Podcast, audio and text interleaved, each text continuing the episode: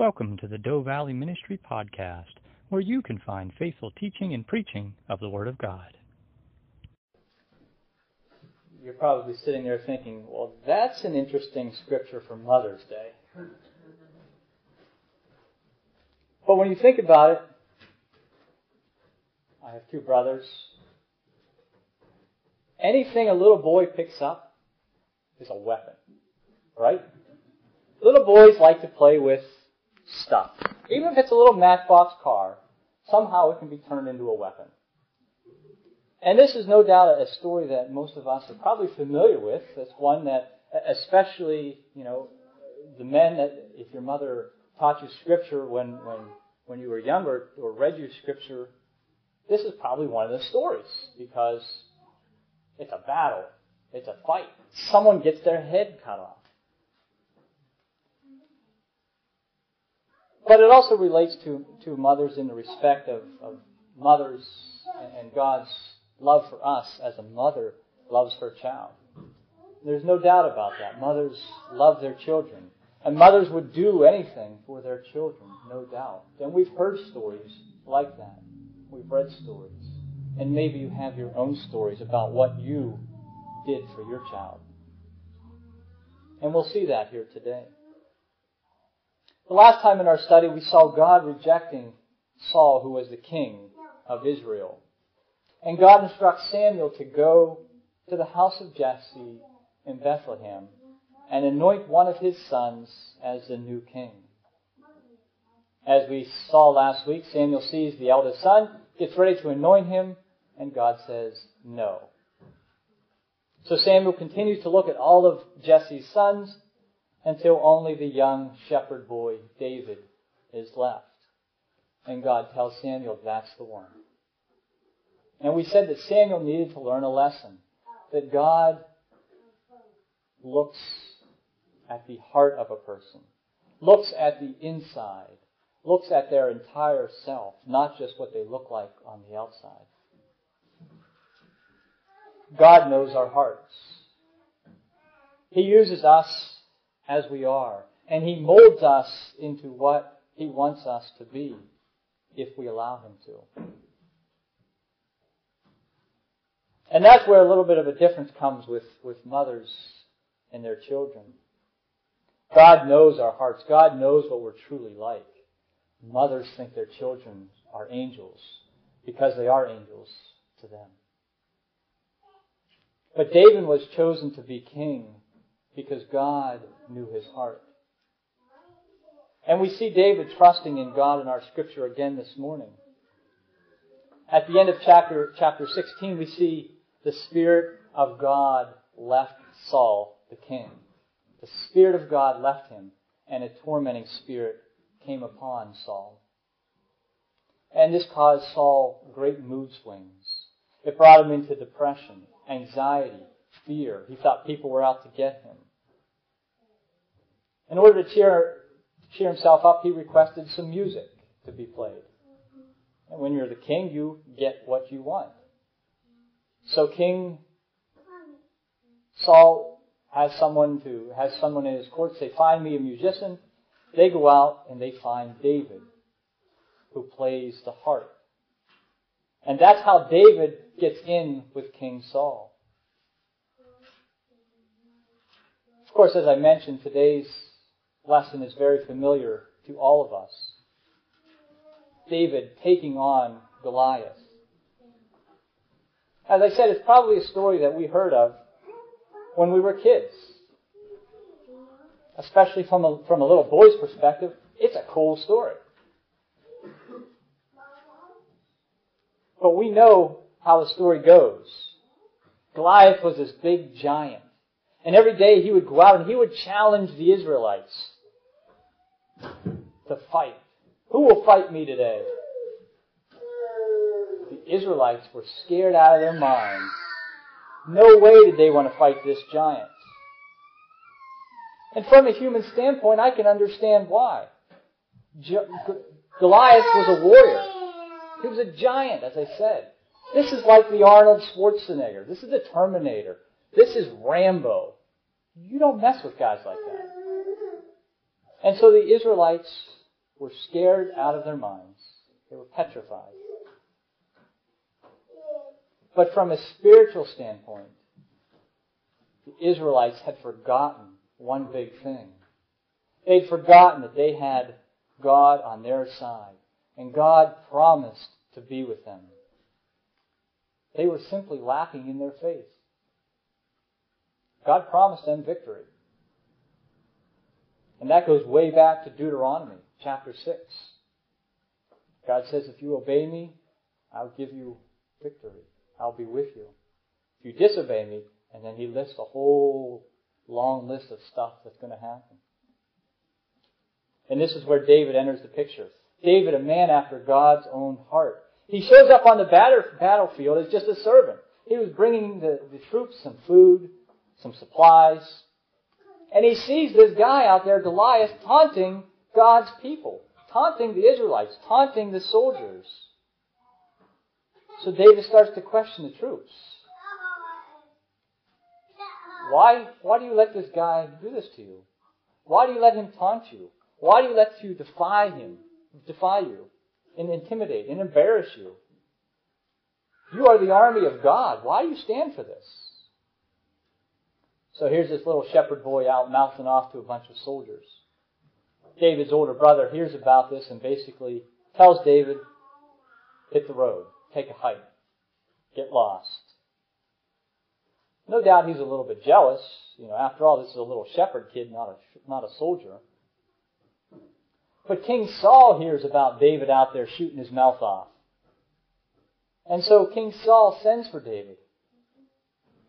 And David convinces Saul that, hey, I can take this giant out if you give me the opportunity. And again, from a human standpoint, this is absolutely ridiculous. Sending a young, he's probably 14, 15, 16, probably no older than 18 or 19. So sending this, this young boy, this adolescent, this teenager, out to fight this warrior, that's crazy. But David convinces Saul. And Saul does it. He lets him go. Saul was taking quite a risk here. You know, when you think about it, normally we as, as people, we as leaders, select people who are humanly qualified to do a job. You know, if you wanted some type of medical treatment done, you wouldn't give me a, a call and say, hey, I got a toothache. Would you pull my tooth or whatever? No, you would call the dentist or you would call the doctor for a test. So we call people that are qualified to do the job. And the same with us. Normally we take on responsibilities that we're able to handle. Sure, our faith is important, but it doesn't remove the need for qualified people to do certain things. And we look at David and we say, well, he's not a, he's not a soldier. But when you look at David's life, he relied on God for strength and God for guidance. As part of his conversation with Saul, David tells about his experience protecting his sheep. Yeah, he's not a soldier, but a shepherd protects the sheep. And he said, I had to fight off bears and lions and he was successful. Not because David was this big hulking guy, but because he had faith in God. And God was with him. It was because of his experiences that David is confident that he can defeat, can defeat Goliath. David knows that God was with him in the past, is currently with him, and will be with him in the future as well. And the same applies to us today also. God has always been with us. God is with us now, and He always will be with us. And when you think back in your life to some of the things that happened, you can see God's hand at work. It may be God's providing hand, God's protecting hand, or it may be God's disciplining hand. But He's always there. Like our mothers they're always there for us. When you need them, they're there. God is there as well. No doubt your mother, as a child, your mother helped you through difficult times. You got injured. She put some, probably during all your times, it was that red iodine stuff that went on all your wounds. And sometimes I think the mothers had a little bit of fun whenever they told you, you know, you fall off your bike, you're gonna you're gonna get hurt, you're gonna get scraped, and that happens. And then they put this stuff on there, and it's it hurts so bad. I think as a mother, it'd be, I told you so. But no doubt that happens. But they were there. And the same through difficult times. They were there. They were there for joyous times. And God is there as well. But it's time for the battle. David grabs a couple rocks. He grabs five rocks. And the reason why he grabs five rocks is not really spelled out here in Scripture. It's the fact that David, uh, Goliath, had four brothers. So David wasn't just about to take on Goliath. He was prepared to take on Goliath's brothers as well. That whole family thing comes back into play. You know, you're going to take out my brother, you're going to be in trouble. You're messing with my family. So David grabs five stones, one for each of the, the the family of Goliath. But he heads out to face the giant, and basically Goliath looks at this little scrawny kid and laughs in his face. And he continuously insults David, and he insults David's God. This Goliath had quite an attitude. But you know, David had something better. He comes in faith with God on his side. Of course, we know how the story ends. David flings the rock at Goliath, knocks him to the ground, grabs Goliath's sword, and, and cuts off his head. And of course, the story ends. Everyone lives happily ever after. Because that's the way stories end, right? Well, not quite in this case, as we'll continue to see in the coming weeks. But the key lesson this morning is the fact that the battle is the Lord's. We must trust in God's Word. And of course, to do that, we need to know His Word. We need to read it, study it, and place it into action in our life. These Israelites, they knew God's Word. These, this was God's people. They knew God's Word. They knew they were chosen by God. They knew that God would protect them, but yet they failed to take their faith and place it into action. One of the things you'll probably be reading about going forward is a call to action. Putting our faith into action. And it's not just us as United Methodists. It's not just Presbyterians or whatever.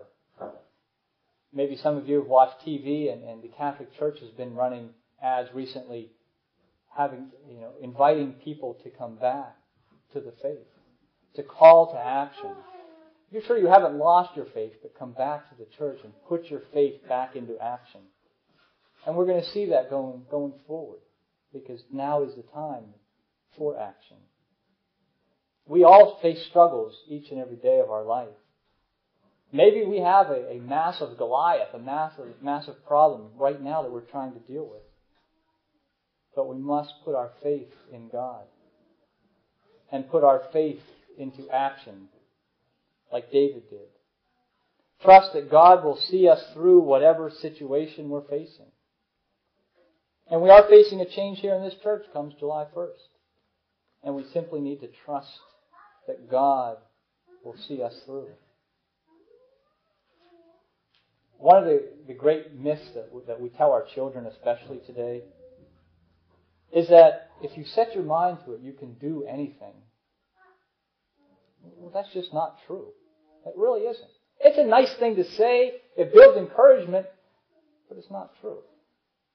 There's certain things that I will never be able to do, no matter how much I set my mind to it.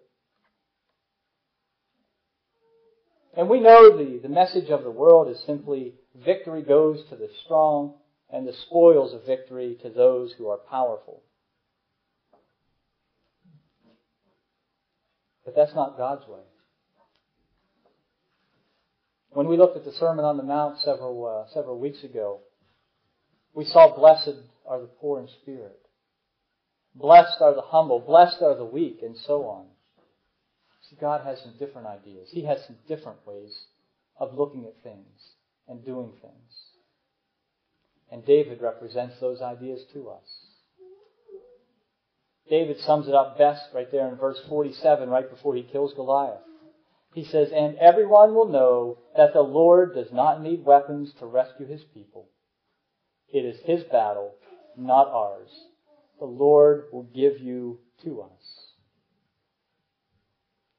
Sure, none of us are out there physically fighting battles today, but we do fight our own battles. We fight our own struggles, our own temptations. And the battle is the Lord's. And we ultimately have victory through Jesus Christ. We can do nothing on our own, but we can do all things through Christ who strengthens us. All things truly do work for good for those who love God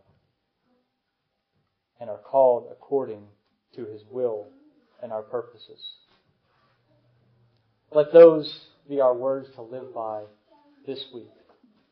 Place your faith into action. Trust God and leave the results up to Him. Let's close with a prayer this morning. Lord, we thank you for these words of wisdom to us this morning. Help us to truly trust in your word and act in ways that show our trust and confidence in your providence over our lives. Help us to realize that the ways in which you are with us, we know that the battle is yours and not ours. We give you thanks for always being with us and ask for your continued patience with us through our journey in life. It's in Jesus' precious name that we pray and give thanks. Amen.